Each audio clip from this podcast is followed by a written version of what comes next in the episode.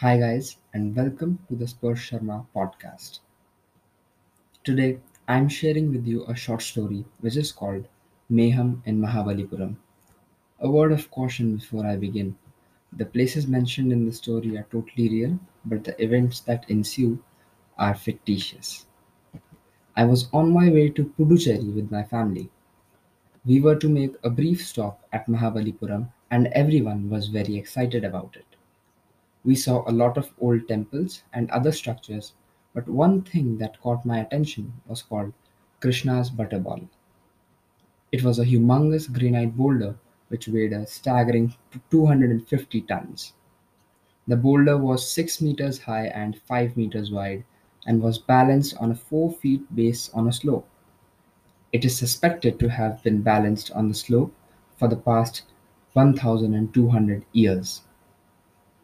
There have been several attempts to move the boulder, but all of them went down the drain. In one such attempt, even seven elephants together could not move this massive boulder. It is also the biggest and heaviest monolithic stone in the world. There is not a very clear explanation as to how this boulder came to be, but science has explained that it is a consequence of erosion and that it is not easy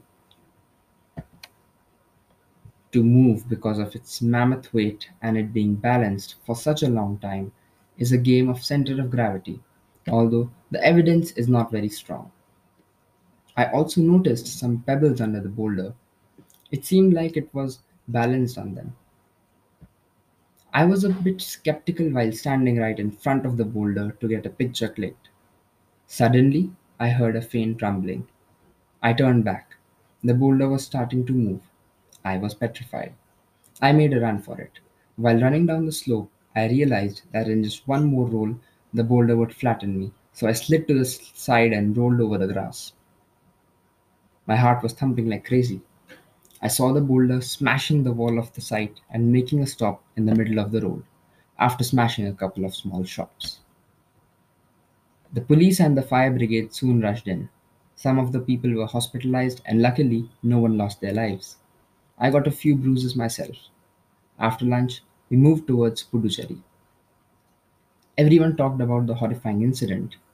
The rock moving after so many years, that too on its own, is as mysterious as it being immobile and balanced on the slope for more than a millennium.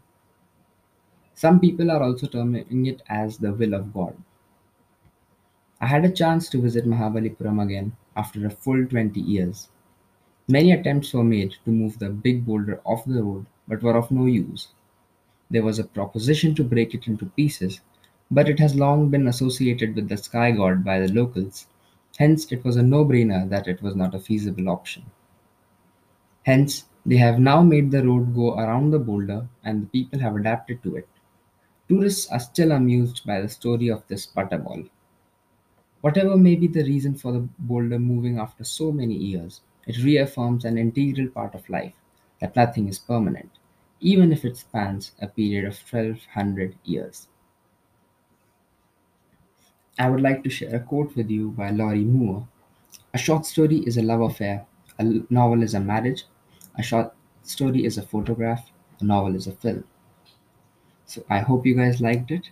And if you liked it, then send me a voice message on Anchor and follow the podcast wherever you listen to it. And as always, I'll see you next time. Bye bye.